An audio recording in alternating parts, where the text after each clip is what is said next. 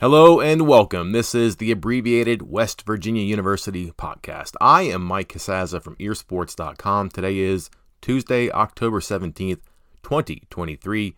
We are in between the 6th and 7th games on the football schedule. And would you believe me if I told you today is National Mulligan Day? We will talk about the do-over the Mountaineers wish they had, but before we get to the end, let's start at the beginning. But even before we start, a quick shout-out to my friend Phil Kasky. Many of you know him. All of you should. Esteemed educator.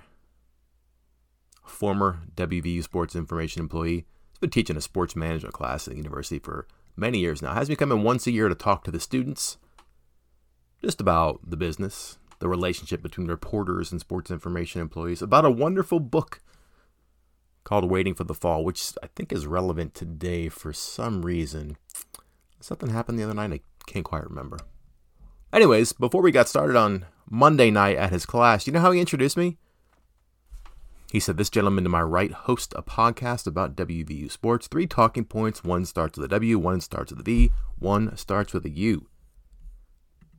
Can't believe it actually caught on. Proof right there. The W today stands for we, as in we lost that game. That is the Mountaineer mantra after the events Thursday night in Houston, and that's interesting, don't you think?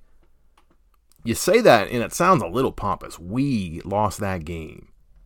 And that's something that a team that has accomplished a whole lot gets to say and probably still doesn't get away with.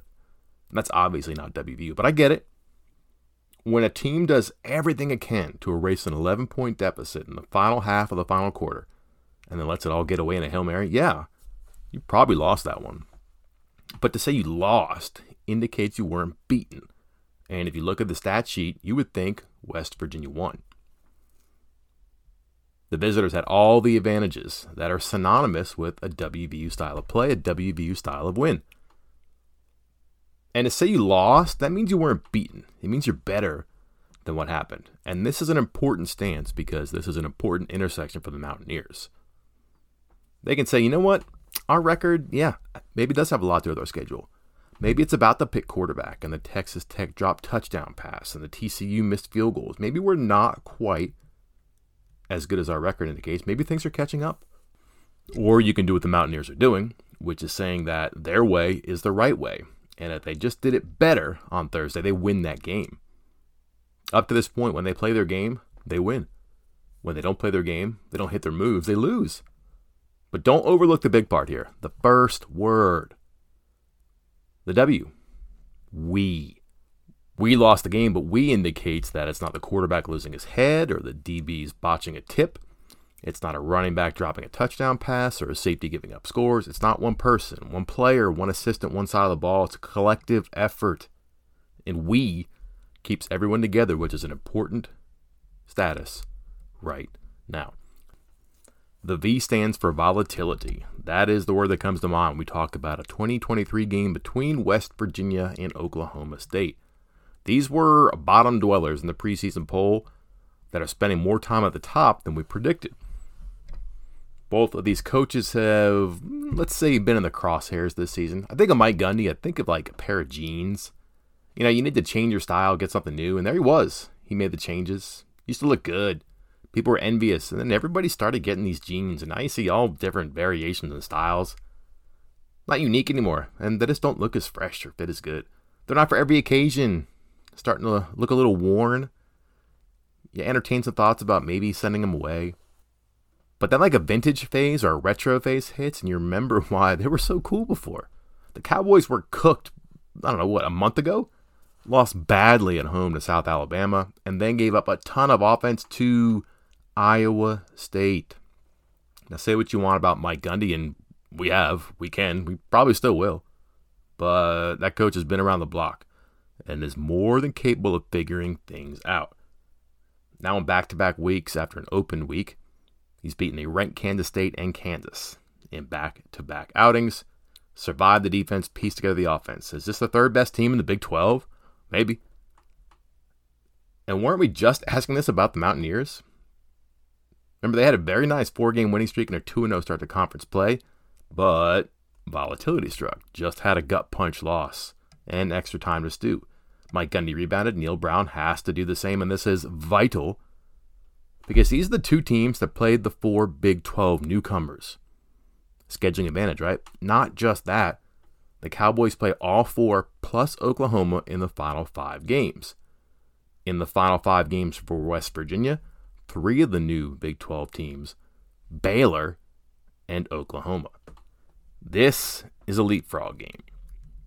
Finally, the U is for unfortunately, because unfortunately, you're going to have to look back at that Hail Mary one more time, especially after the way the Mountaineers defended, the way they defended that pass. If you haven't already, you can read Brown's comments from his news conference on Monday on our website now. If you don't want to, I don't blame you. He said that the Mountaineers do have a Hail Mary package. They just haven't been practicing it because of injuries, which would mean that West Virginia is not capable of practicing a defense against a Hail Mary because of Trey Latham and Aubrey Burks. Okay. Now, maybe that's because they don't want a replacement getting hurt in a practice rep. I don't know. Brown also said there are no offensive skill position players on the Hail Mary defense because he stopped doing that many years ago. In fact, he pointed to the Miami Miracle in 2018. If you don't remember, Miami Dolphins had 69 yards to go to beat the New England Patriots. Short pass, couple of laterals, and a running back beats Rob Gronkowski across the goal line, and all of a sudden, you can't have skill position players on the field. I guess that makes some sense if it's a long field. It's the same reason that some teams won't kick a long field goal. They don't want a return man catching the ball in the end zone and then running with his return team against the field goal unit. But the curveball here is that West Virginia wasn't defending a long field. West Virginia had contributed to a short field.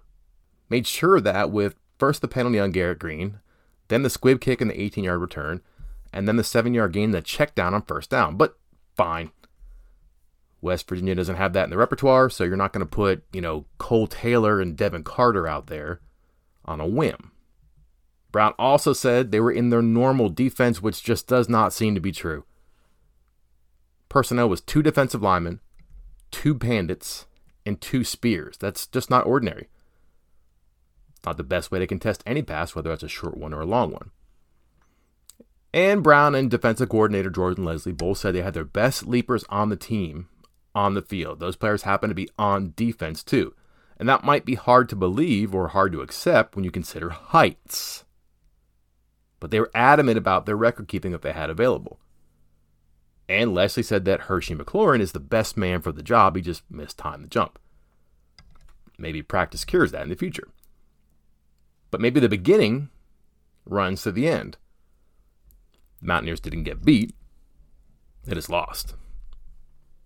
So there you have it. Words are important. A victory is needed. And unlucky endings are not to be expected.